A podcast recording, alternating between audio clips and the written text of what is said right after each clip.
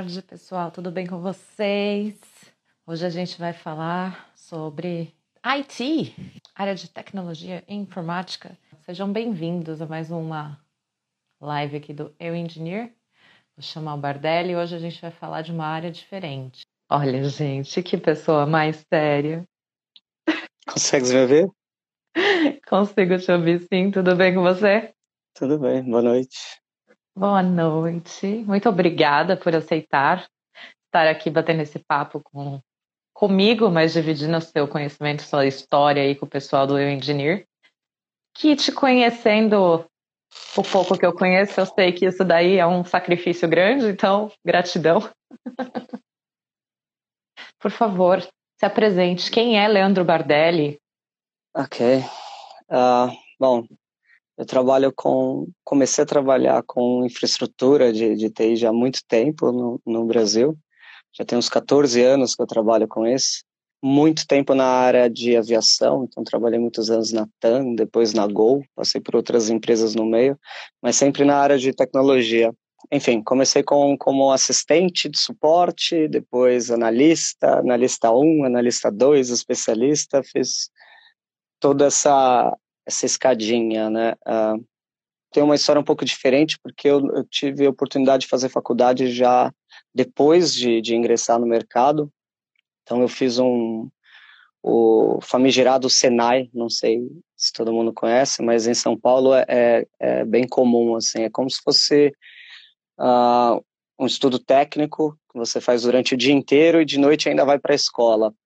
Então eu consegui uma, um trabalho por indicação de um amigo, tinha uns 19 anos e entrei na área antes de começar a fazer faculdade. Também não tinha nem condições na, na altura de pagar. E quando eu comecei a trabalhar, já tinha uns dois, três anos que eu trabalhava na área que eu comecei a fazer a faculdade. Então, a minha parte acadêmica veio um pouco depois da, da, de sujar as mãos mesmo. Da prática, né? Da prática, é. Uh, bom, depois eu fiz uma faculdade não, e não parei, fiz, fiz algumas pós-graduações na área também, Fiz uma um pouquinho diferente, fiz uma de administração de negócios, que depois de alguns anos eu passei a ser gestor e era só o, o, o menino da informática, não entendia nada de como um negócio funcionava. Trabalhei com isso até 2014, na altura estava na Gol, linhas aéreas. O Brasil estava num momento bem complicado, né? E eu decidi, eu achei que era tipo agora ou nunca, um pouco antes do impeachment da presidente na altura, e ela, assim, o, a moeda brasileira começou a desvalorizar muito, muitas manifestações, toda aquela loucura. Eu morava mesmo ali perto da Paulista, então era o dia inteiro manifestação na porta de casa, quebra-quebra, helicóptero e uh, o dinheiro cada Aquele dia valia menos. maravilhoso que a gente conhece. O dinheiro cada dia valia menos, e aí eu falei, não, acho que agora é o momento de colocar aquele sonho em prática, né, de, de trabalhar fora e quem sabe depois estudar fora. Já era, né, um sonho seu de sair do país. Então já era uma coisa que você já estava se estruturando há um tempo, certo? Sim, eu passei uns dois anos a juntar dinheiro para vir. É, não foi nada assim do dia para noite. Eu acho que eu, eu, a minha ideia era juntar mais. Eu estava com o processo de cidadania e queria juntar mais dinheiro, mas quando começou toda essa loucura, o dinheiro começou a desvalorizar muito. Eu pensei, olha, cada dia o euro vale mais, né, comparado com o real. Eu falei, se eu esperar mais, eu não vou conseguir ir. Isso vai ficar, vai ficar morto no, no, no fundinho do coração. Então eu acelerei o plano e vim, e vim, vim mesmo sem emprego na minha área é um pouco, é um pouco mais tranquilo para conseguir, porque não tem muitas regulamentações no sentido, eu imagino, eu tenho amigos que são advogados, quando chegaram cá foi bem complexo, assim, teve que adaptar o curso e outras coisas, eu não, não consegui encaixar de, uma, de um lado para o outro, até mesmo arquitetos e tal, que eu conheço passaram por isso. Na minha área, não. Na minha área, fala, fala inglês, falas inglês e pronto, é, serve no mundo todo essa também foi uma situação que foi bem, bem complicada, porque no, no, Brasil tem uma particular, é uma coisa muito particular do Brasil, que é o que se chama inglês técnico. Isso não existe no resto do mundo, né? Então o inglês técnico não serve para nada aqui. Então, falas inglês ou não fala. Então, foi assim, as entrevistas 100% em inglês, porque a malta pensa, ah, vou, tô, vou mudar para Portugal, lá fala português. Primeiro que no, no, no, nos primeiros meses o, o ouvido não, não consegue perceber direito o que não é o mesmo em português né? Não é, é, muito as vogais são muito fechadas é, é difícil para o ouvido acostumar. Mas a, a, grande dificuldade mesmo foi fazer as entrevistas 100% em inglês. Eu já estudava inglês há algum tempo mas não não estava assim tão preparado tive que logo que eu me mudei comecei a fazer aula particular diariamente, assim, fazia cinco vezes por semana para dar um, um up mesmo para conseguir. E, mas aí em dois meses eu consegui, até é, por aí, em dois meses eu já consegui um, um, um trabalho de o que se chama aqui Cloud Engineer. Mas é, você conseguiu um emprego em dois meses porque a gente sabe que o seu currículo não é assim um currículo basiquinho, né? Você tem aí uma ah. carga de conhecimento que você trouxe desde o Brasil enorme, né? Eu, eu acho que o que fez muita diferença foi que eu sempre investi muito tempo em certificação. Uh, na, na área de, de tecnologia tem muito que os grandes players uh, fazem para garantir o conhecimento no produto deles. Por exemplo, os serviços da Microsoft, do ponto de vista de engenharia, tem uma certificação e você paga, sei lá, 150, 200 dólares, atinge uma, uma média para eles te entregarem um, um certificado para dizer aquela pessoa entende desse assunto. E eu já vinha acumular isso, muitos, de, de, muitas dessas certificações já ao longo dos anos. Isso ajudou, ajudou bastante. Eu, eu acho que é, uma certificação na área de tecnologia vale até mais que uma pós-graduação que também não é muito comum aqui. São pouquíssimos cursos de pós-graduação que tem aqui, pelo menos aqui na Ibéria, sei lá, Portugal, Espanha e Itália não se faz muito pós-graduação, é a licenciatura e mestrado, pronto, simples assim. O curso de pós-graduação do, do, Brasil, obviamente o conhecimento ficou comigo, mas o diploma não, não serve para muita coisa. Quando você chegou aí, porque eu lembro um pouco do que a gente conversava, você teve que fazer algum curso, algum, alguma adaptação, ah. alguma coisa para poder se Exercer. recolocar no mercado? É, não ah, sei. Na verdade, não. Na verdade, não. Uh, me lembro que, inclusive, foi uma das, acho que a maior empresa de Portugal onde eu tive o, o primeiro emprego, é como se fosse o grupo Pão de Açúcar daqui. São donos de várias coisas. Eles nem pediram meu diploma. Mas depois de uns anos que eu já vivia cá, eu fi, comecei a fazer mestrado. E aí, quando eu, eu prestei o mestrado, fiz uma faculdade pública, e quando fui uh, fazer a matrícula, pediram a minha grade curricular, e aí eu, me passaram 17 adaptações para fazer. Eu quase chorei, quase desisti. por, por Praticamente a nova faculdade, né? Uh, eu, cons eu consegui negociar e fazer 11, mas o que, que acontece? Na verdade, os cursos de engenharia, não, os cursos de informática em Portugal são bem poucos. O que no Brasil nós temos, sei lá, sou graduado em banco de dados, sou graduado em network, sou graduado. Aqui não existe, existe só o engenheiro de sistemas e o engenheiro de software, mais nada. São duas faculdades e ponto. E, essas, e tem muita diferença na grade curricular para a licenciatura que eu fiz. Então, por exemplo, física. Física, ninguém faz essa aula, ninguém tem essa disciplina na área de tecnologia. Não sei, assim, não conheço ninguém que teve. E aí eu tive eu tive três disciplinas para adaptar de física. Também tive muita matemática, carga horária não bateu. Então foi um bocado esquisito. Quando eu comecei no mestrado, eu, eu fazia uma aula no primeiro ano da licenciatura, uma, uma turma. Depois eu tinha uma, uma aula no, na turma do mestrado. Na, na outra semana eu tinha uma aula que era no terceiro ano da licenciatura. Eu fiquei a passar por todos os cursos, assim, até, até nivelar mesmo. Ah, pra, e essas disciplinas, isso acho que é uma informação é, relevante, que para você fazer parte da ordem dos engenheiros aqui, que é mais ou menos um conselho. é sei. o CREA do Brasil, né? Isso, o CREA do Brasil. Para você fazer, ser membro, sei lá, da ordem dos engenheiros aqui, você tem essas disciplinas como obrigatória. Não interessa se você vai ser um programador e nunca mais vai mexer em física aplicada na tua vida, não interessa. Você tem que ter essa, essa grade. Por acaso, a, a, faculdade que eu estudei, uma Instituto Superior de Engenharia, eles têm um, um convênio com, com o MIT nos Estados Unidos, então isso deixa eles um pouco mais é, rigorosos também. Então, por exemplo, eu tive, eu tive matemática que eram, sei lá, 110 horas que eu tive no Brasil e aqui eram 120, eles falaram, sinto muito. Para eles manter é, para manter o, o, convênio que eles têm com o MIT, que é, um, é, um, é a instituição mais conhecida da tecnologia no momento.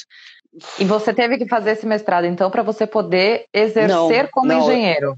Eu já, eu já trabalhava e não, não mudou nada na minha carreira. Eu, na verdade, queria muita experiência de estudar fora. Já vivi aqui há um bom tempo, eu falei, ah, quero, quero estudar mais, quero né? Pessoa que gosta de é. estudar. Se tem uma pessoa no mundo que eu conheço que gosta de estudar, é esse rapaz que está ali do outro lado da tela. Gosto. É, é, isso... Pá, é, é uma oportunidade muito diferente, né? Eu estudei numa faculdade pequena, é, particular e tal. Aqui eu fui para um, para uma bem renomada, pública, com outra estrutura. Eu queria mesmo ter, ter, essa experiência. Foi, foi mais por isso. Não mudou nada, né? assim, as pessoas continuam, sei lá, cagam para o diploma aqui. O importante é ter a experiência e, obviamente, ter o papel. Conhecimento, sim. É o conhecimento, mas o, não mudou nada e eu até aconselho o pessoal aqui, os amigos portugueses que, que querem entrar na área, eu falo, olha, esquece o mestrado para já, depois tiveres a ideia de seguir carreira acadêmica, acadêmica, alguma coisa assim, porque realmente para a tua profissão não vai agregar. É, é, é, literalmente isso. Não faz muita diferença na questão de carreira, mas se quiser dar aula, que nem você dava Sim. no Brasil, aí precisaria ter. Na verdade, eu, de, eu dei aula já em, em, duas faculdades no Brasil. A diferença que tinha, eu como, isso já em 2014, 2015, mas eu como professor especialista, que eles chamavam, eu sei lá, ganhava 88 reais a hora aula. O professor mestre ganhava 150. Mas nós tínhamos as mesmas cadeiras, às vezes. Às vezes eu que montava a disciplina e o colega mestre que, que aplicava em turmas diferentes. Mas era praticamente o dobro. Então, sei lá, quem for seguir carreira acadêmica ou ser professor, vale a pena, sim, fazer, fazer mestrado. Entendi. E deixa eu te fazer uma pergunta agora, meio que curiosidade uma pessoa, porque você foi com a cidadania italiana, uma pessoa que teoricamente não tem cidadania europeia nenhuma e vai para Portugal e faz um mestrado, porque aí consegue ter visto de estudante, né? Consegue ficar. É. Você acha que existe alguma oportunidade de mercado para essa sua área de tecnologia também?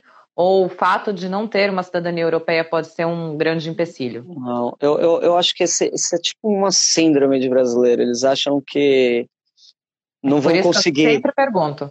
Não é, vão conseguir. Isso... isso, olha, nunca nem. nem é, é, muito comum na, na segunda entrevista, assim, já estou aqui há alguns anos, que percebem o sotaque e falam: ah, é, és brasileiro. Sim. Isso é, é indiferente para quem está contratar, eles querem competência.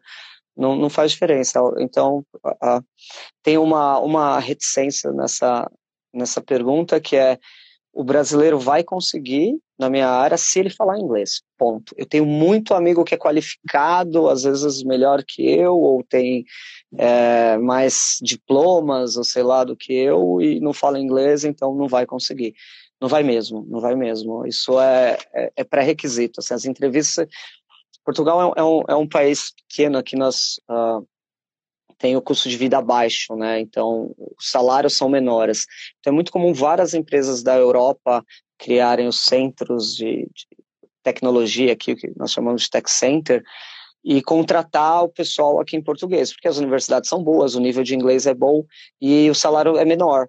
Então, é muito comum. Eu, por exemplo, já trabalhei numa empresa de Hong Kong, que tinha um tech center aqui, agora eu trabalho numa empresa alemã, com, com escritórios pela, pela Europa toda, mas aqui só tem o que eles chamam de área de engenharia, que são os desenvolvedores.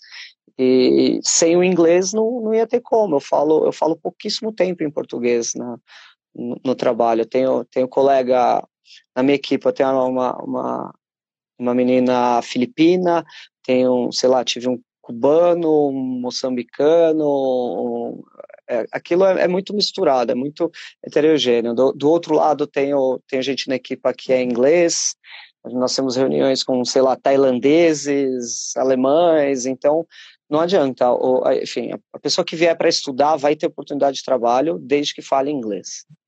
Então, e... na verdade, o pré-requisito não é nem a cidadania europeia, mas sim o inglês sim, um nível sim. avançado, tiver, né, para sua se, área. Se, se, tiver autorização de, de, de, residência, sei lá, muitas vezes até, muita empresa até é sponsor, porque na nossa área de tecnologia tem, tem um déficit muito grande. Então, tem muita empresa que importa brasileiro, assim, é, é até comum, mas sim. é o inglês que vai, que vai fazer o corte, sem sombra de dúvida. Se não tiver, não adianta nem arriscar. Sim. Foca no inglês primeiro e depois tenta uma oportunidade.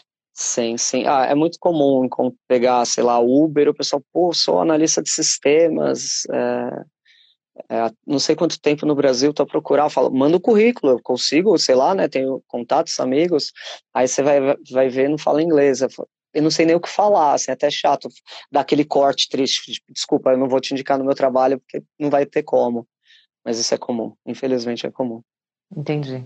E o que, que a gente poderia assim falar para quem está aí do outro lado e está interessado e quer arriscar, se, além do inglês? Porque as questões das vagas. A minha área específica, eu sei que tem muita demanda, que, é, que eles chamam de DevOps Engineering. De fazer uma introdução no que é, se calhar fica mais fácil. É, é muito comum na, nas empresas ter uma equipa que cria o produto, cria o software, cria a tecnologia, eles são os os developers.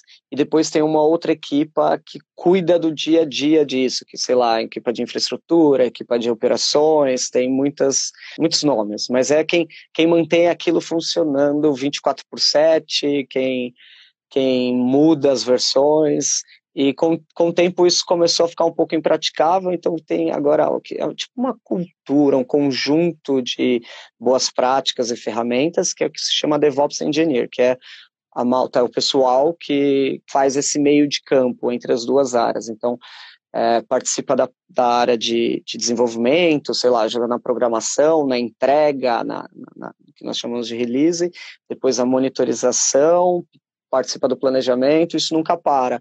Essas pessoas que fazem toda essa integração e não é uma, uma disciplina que se tem na, nas universidades, então não é como uma pessoa, ah, terminei a faculdade de engenharia de sistemas, você DevOps. Não. Então tem mesmo muita vaga, assim, o, o meu LinkedIn é, é, é, bombardeado, assim, eu tô quieto, não tô à procura, duas, três vezes por semana alguém vem procurar e, e olha, não quer, não quer, não quer, não, tô bem, tô feliz, mas realmente tem, tem muita demanda nessa área. Entendi. Eu ia, eu ia falar, você não quer, mas tem tanta gente querendo, né? Que queria chegar nesse nível de currículo. Um dia uhum. chegarei, né? Porque não, não tô nessa moral ainda não. E... É, mas eu, eu, dei muita sorte com a área que eu escolhi também, então não tem só a ver com tanto estudo. escolhi certo, escolhi bem. É, é. Como que foi a sua adaptação, né? Saindo do Brasil e indo para Portugal, como que foi essa adaptação, essa mudança, a questão profissional? Como eu só trabalhei com isso praticamente a vida inteira, não, não sei todo o mercado brasileiro, mas eu, eu percebi que aqui uh, eles são mais efetivos, assim, tipo, menos pessoas fazem mais trabalho. Então, no começo, eu tive que correr atrás, assim, para fazer as mesmas entregas. Eu lembro que eu sofri, sofri um bocado. E também com um pouco com a língua, né? Sei lá, muitos termos que nós usamos no Brasil só, só, existe, só existem lá, que realmente é mais internacional, assim, é, o termo não vai ser traduzido muito, em muitos casos, por exemplo, mas tem alguns que foram traduzidos com sinônimos, sei lá, que a gente chama de banco de dados no Brasil, aqui é base de dados. Aí, de vez em quando dava um twin, ou às vezes a pessoa do outro lado não, não entendia, alguma, algumas coisinhas assim. É, é. é eu entendo, porque que nem você falando aí, equipa, equipa, equipe, ah, e eu tô aqui na minha cabeça, equipe, ah, equipe né? É. assim, é, não, não, não, acho que para um brasileiro é difícil pegar o sotaque, mas os termos, assim, é, se, adapta. Já, fazem, já faz bastante tempo que eu vivo, vivo aqui, não é cá. Viva cá. É, Isso. vivo cá. Es, esses termos meio que confundiam um, um bocado no começo, mas uh, nada, nada, a maioria do tempo era em inglês mesmo, então sofre de uma vez só. e como que foi as suas primeiras entrevistas, assim? Como que você se sentiu?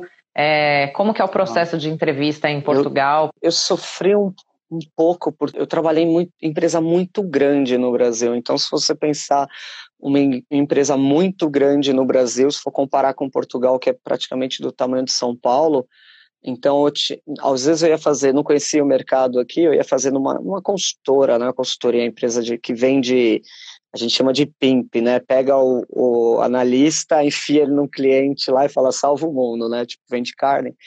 E eu fazia algumas entrevistas e quando eu falava, sei lá, nós cuidamos de 6 mil servers na, onde eu trabalho, o pessoal mentiroso, eu não falava, né, mas pensava mentiroso, porque é, é, as proporções são, são realmente absurdas. Então, eu trabalhei, eu trabalhei numa startup aqui que tinha, sei lá, 30, 20 servers, assim, pequenininhos, e lá na Go eram centenas, enfim, é, então eu tive que tomar cuidado com esse tipo de discurso no começo, para não assustar, para falar que eu, que eu ia conseguir me adaptar e, e coisas assim, mas depois eu também fui, fui parar em empresas grandes aqui e isso ficou para trás.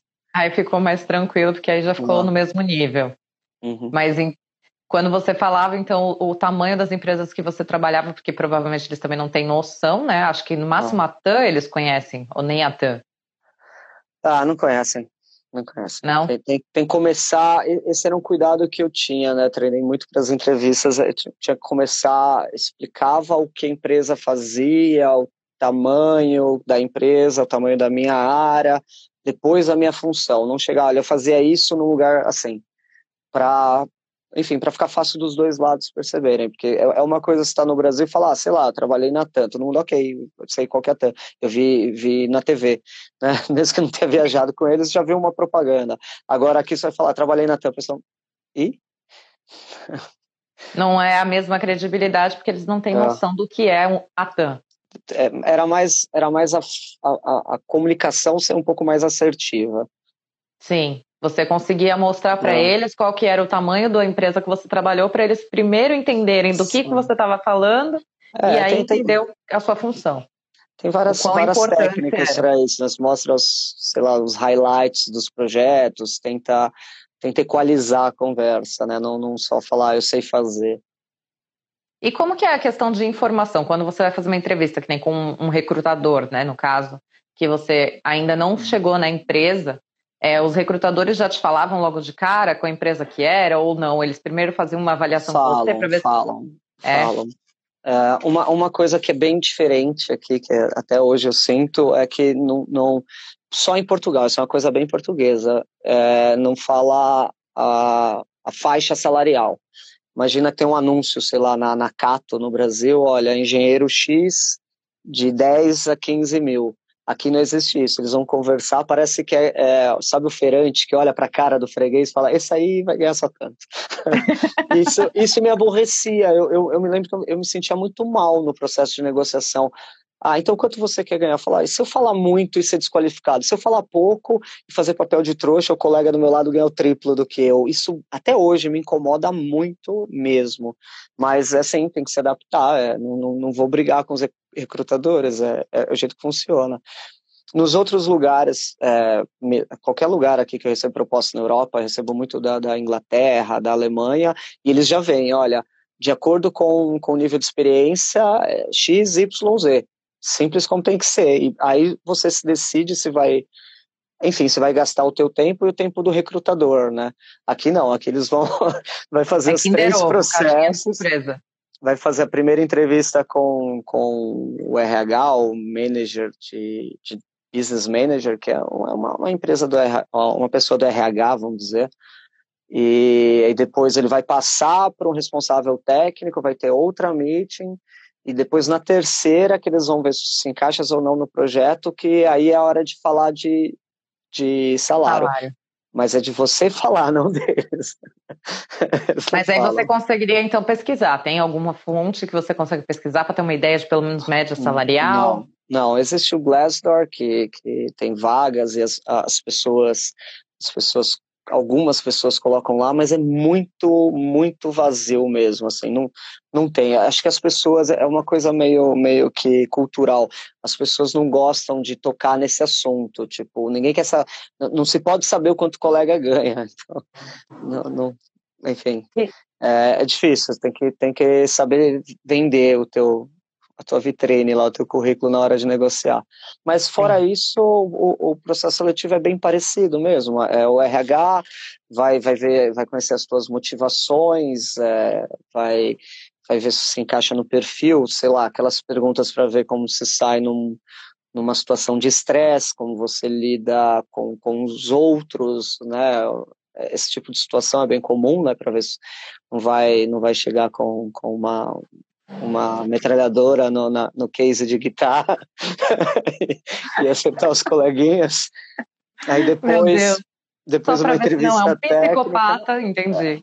É isso, depois uma entrevista técnica para ver, enfim, né? Muitas vezes tem um, um, um, nós chamamos de cold challenge, que vão, vão te enviar um, um desafio da área e vai tem tem, sei lá, uma semana para entregar ele online mesmo, e depois os, os avaliadores são, no caso, os gestores técnicos, que nem eu, que vão, vão conferir aquilo e não tem, às vezes, a resposta certa, né? É, é mais para observar o que a pessoa, como a pessoa resolve alguns problemas. Entendi. Na sua área, Existe algum tipo de software, alguma coisa que você usa específico que só encontrou aí? Ou que já era a hum. mesma coisa que você usava lá? Como que funciona isso? Porque eu já não sei hum. como é. Não, não. Na verdade, é, eu, eu me destaquei rápido porque algumas tecnologias já eram usadas no Brasil há mais tempo. Uh, eu, eu, uhum. eu, me especializei em uma tecnologia que se chama AWS, que é um tipo de cloud, que se chama computação na nuvem. E eu já, já tinha muitos anos de experiência, porque o Brasil já tinha um desses, um desses dessas regiões de data center em São Paulo há, há uns bons anos, já tinha participado de vários projetos disso, e aqui ainda a Malta ainda tinha muito medo, ah, será que isso é seguro, será que não é? Então, quando, quando teve a explosão aqui, eu já tinha, sei lá, quatro anos de, de, de martelada com isso. Então, mas, enfim, as tecnologias são as mesmas no mundo inteiro, não tem. tem algum, algumas regiões que, que adotam, adotam, adotam antes, mas isso não faz diferença. Também é, tem, tem, como eu disse aqui, tem os tech centers e nós trabalhamos para outros países, então pode ser que algum outro país seja muito mais avançado que o Brasil, coisas assim. Isso não faz, não faz diferença. Você tem que estar sempre. Na nossa área, tem que estudar o tempo todo, né? As coisas mudam muito rápido. Isso eu imagino, porque cada semana aparece alguma coisa nova, estão inventando alguma coisa nova, programa novo, tecnologia Sim. nova, ou alguém tentando im imitar algum sistema novo. Então, eu imagino que não dá para parar.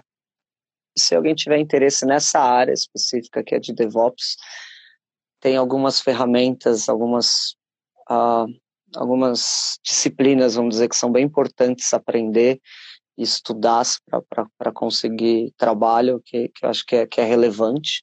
Tipo, bom, como eu disse, o cloud computing, eu, eu acho que o, o AWS especificamente é uma que está mais sólida no, no mercado, as, as empresas se sentem mais seguras em adotar, então vale muito a pena estudar e quem sabe tentar até tirar uma certificação disso, pode ser de DevOps, de, de arquitetura cloud.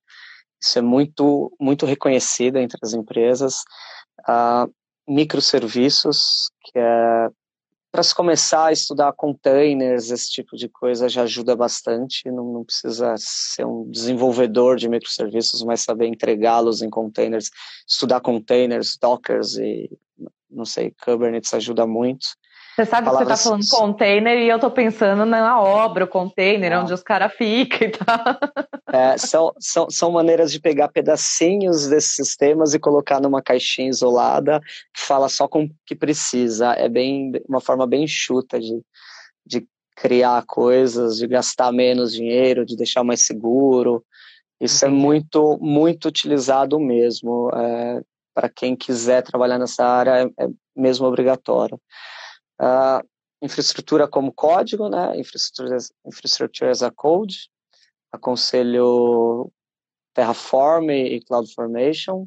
Tudo isso você tem? Sim, isso é, faz parte do dia a dia de qualquer, qualquer engenheiro que trabalha com isso. Isso não tem como fugir. E também ferramentas de monitorização, sei lá, um Prometheus e um Grafana também dão destaque no, no currículo, porque também é, é comum. E esses cursos, essas certificações todas são coisas que eu consigo fazer em qualquer lugar do mundo. Tem no Brasil, tem em Portugal, tem na Irlanda. Tem, é... tem, tem. Também aconselho, se for fazer esse tipo de formação ou cursos, né, é já fazer em inglês, porque pega os termos e tal. Tem uma, uma empresa que eu recomendo muito, que chama Cloud, Cloud Guru, pagas uma mensalidade como se fosse um Netflix e, e paga por mês e tem acesso a muita coisa lá, vai vai do teu do teu esforço, quanto tu aguentar isso, quanto tua cabeça aguentar. É, vale muito a pena, tem planos anuais também, enfim, é, todo, todas essas, toda essa essa suíte, esse pacote que eu, que eu mencionei agora, vai ter lá para estudar, para quem quiser, tem lá, tem desde o do mais iniciante até o mais ninja possível vai ter lá. Também conheço algumas empresas no Brasil que têm esse conteúdo, uma a For Linux tem esse conteúdo em português. É, enfim, é, é aquela balança. Vale a pena aprender em português ainda? O que, que você quer? Se quer trabalhar de DevOps no Brasil, ok, aprende, aprende na, na For Linux. Eles são muito bons. Eu, quando vivi em São Paulo, fiz muita coisa com eles. Você se importa da gente falar que você foi de Malicuia, assim?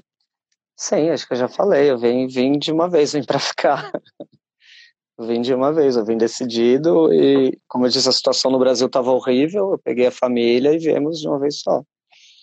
Era essa parte, gente. Ele foi com a hum. família inteira, sem emprego.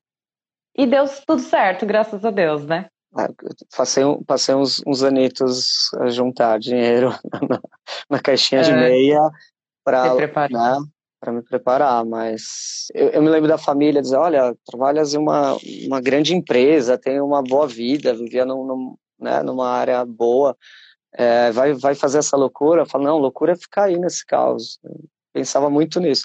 E no começo, toda vez que, que davam a saudade, eu pensava nas coisas que fizeram eu vir, né, no, no, no, que nós ganhamos aqui, com toda a qualidade de vida, segurança, e, ao invés de, de pensar no que eu tinha deixado aí. Então, Sim. sempre manteve andar, andar para frente. E graças a Deus você se estruturou, né? Quando você pesquisou, quando você decidiu ir para Portugal, você já tinha visto como estava o mercado aí? Você já tinha conseguido ah, algumas informações? Eu já eu já estava já tava fazendo muitas entrevistas, já muitas, já, já tinha alguns processos seletivos adiantados, avançados já. Na verdade, a casa eu aluguei, eu estava aqui. Eu, eu, a, as fases finais das entrevistas, imagina, o processo seletivo são três, quatro fases. Eu já tinha feito remotamente três e as últimas fases eu fiz indo visitando já a empresa. Entendi. Já é, daí Portugal. Né? É. Muito bem. Parabéns, viu, por toda a sua conquista, por todo seu esforço que a gente acompanha, né, de vez em quando. É muito legal ver. E mais algum recado, alguma dica, algum conselho que você daria para quem estiver afim de ir, com família, sem família? O que, que hum. você poderia dizer aí para a turma? Eu, eu acho que é mesmo o inglês. Acho que tem muita gente ainda acredita que vai vir trabalhar e só vai falar português. Isso é lenda urbana, gente. Não vai. Estuda a área inglês. de essa, TI completamente essa, fora de cogitação. Essa é a minha dica, estuda em inglês.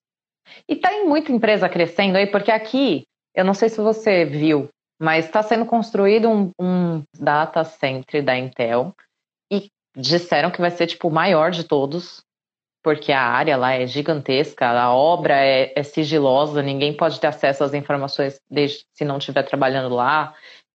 Por que disso? Agora uma pergunta aqui de, da área de engenharia para a área de TI. A, quem trabalha dentro dessa empresa, dessa obra, eles não podem compartilhar nenhum tipo de informação, não pode Isso é tirar é foto. Comum. Isso é muito comum. Mesmo os nossos profissionais, quando entramos no data center, eles tampam as câmeras do telefone, não pode sair informação nenhuma, porque tem, tem, tem muitos dados sigilosos. O data center ele tem tem dados de muitas empresas. Imagina, tem informações bancárias, tem informações clínica, sei lá, um prontuário de saúde de um, de um político importante. Se alguém descobre que ele está com alguma doença fase terminal, uma política, um partido inteiro cai, coisas desse tipo. É, é, informação é sigilosa, tem que ser tratada assim. Não pode deixar o peão entrar lá tirando foto de tudo e fazer o que ele quer. É porque, ó, agora eu realmente não entendo nada disso. Então, na minha cabeça, quando eu penso num data center, eu penso exatamente naqueles galpões gigantes com um monte de, tipo, de HDs servidores é, gigantescos. Então, assim, na minha cabeça eu não consigo ver nada que uma foto vai te dar informação sigilosa. Entendeu? Começa por aí, começa pra, uma foto já vai falar qual é o modelo dos equipamentos que tem, já, já é um caminho. Ah, entendi. E aí isso já pode ser um, um passo para uma hackeada ou para um. Sim, não é, só, não é só a partir disso, mas já é um, já é um caminho. Imagina que tem um, um conjunto de vulnerabilidades que são específicas desse produto, desse equipamento. Aí eu já sei pelo menos o que tentar. É, enfim, uhum. é um mar de opções, mas tem que, ser, tem que ser sigiloso mesmo. Isso é, e está crescendo aí também? Tem algumas empresas grandes sendo construídas? Alguma coisa que você sabe que está sendo implantada ou que estão utilizando Portugal como referência? Tem. Na verdade, Portugal recebe um dos maiores eventos de tecnologia do mundo, que se chama Web Summit, anualmente. E isso tem trazido muitas empresas para cá.